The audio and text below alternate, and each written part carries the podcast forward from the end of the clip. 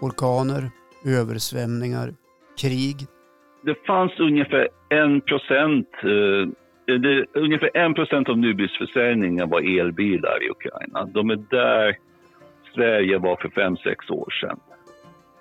Efter krigsutbrottet eh, så blev det rusning efter elbilar.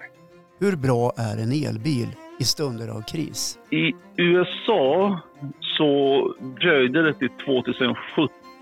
Kommer ni ihåg de här orkanerna eh, Irma och Florence som, som eh, härjade i, i Florida? Och eh, då var det liksom vindarna som, som förstörde mycket av, av uh, infrastrukturen. Mm. Alltså uh, bensinstationer som bara blåste bort taket på och uh, det var det också Mm, väldigt många som flydde från de här orkanerna. De skulle ta sig iväg från Florida och liksom ta sig iväg från det här katastrofområdet. Och vad är det som hände? De bensinmackarna som överlevde vinden, de fick slut på bensin. De andra eh, bensinmackarna de, de chockhöjde sina priser. På tv så visade de kartor liksom var det fanns fortfarande bensinstationer som hade bensin så att folk som flydde kunde tanka sina bilar.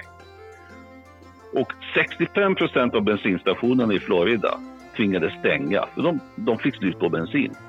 Samtidigt så funkade 17 av på den tiden 18 snabbladdare i, i delstaten. Lyssna på experten.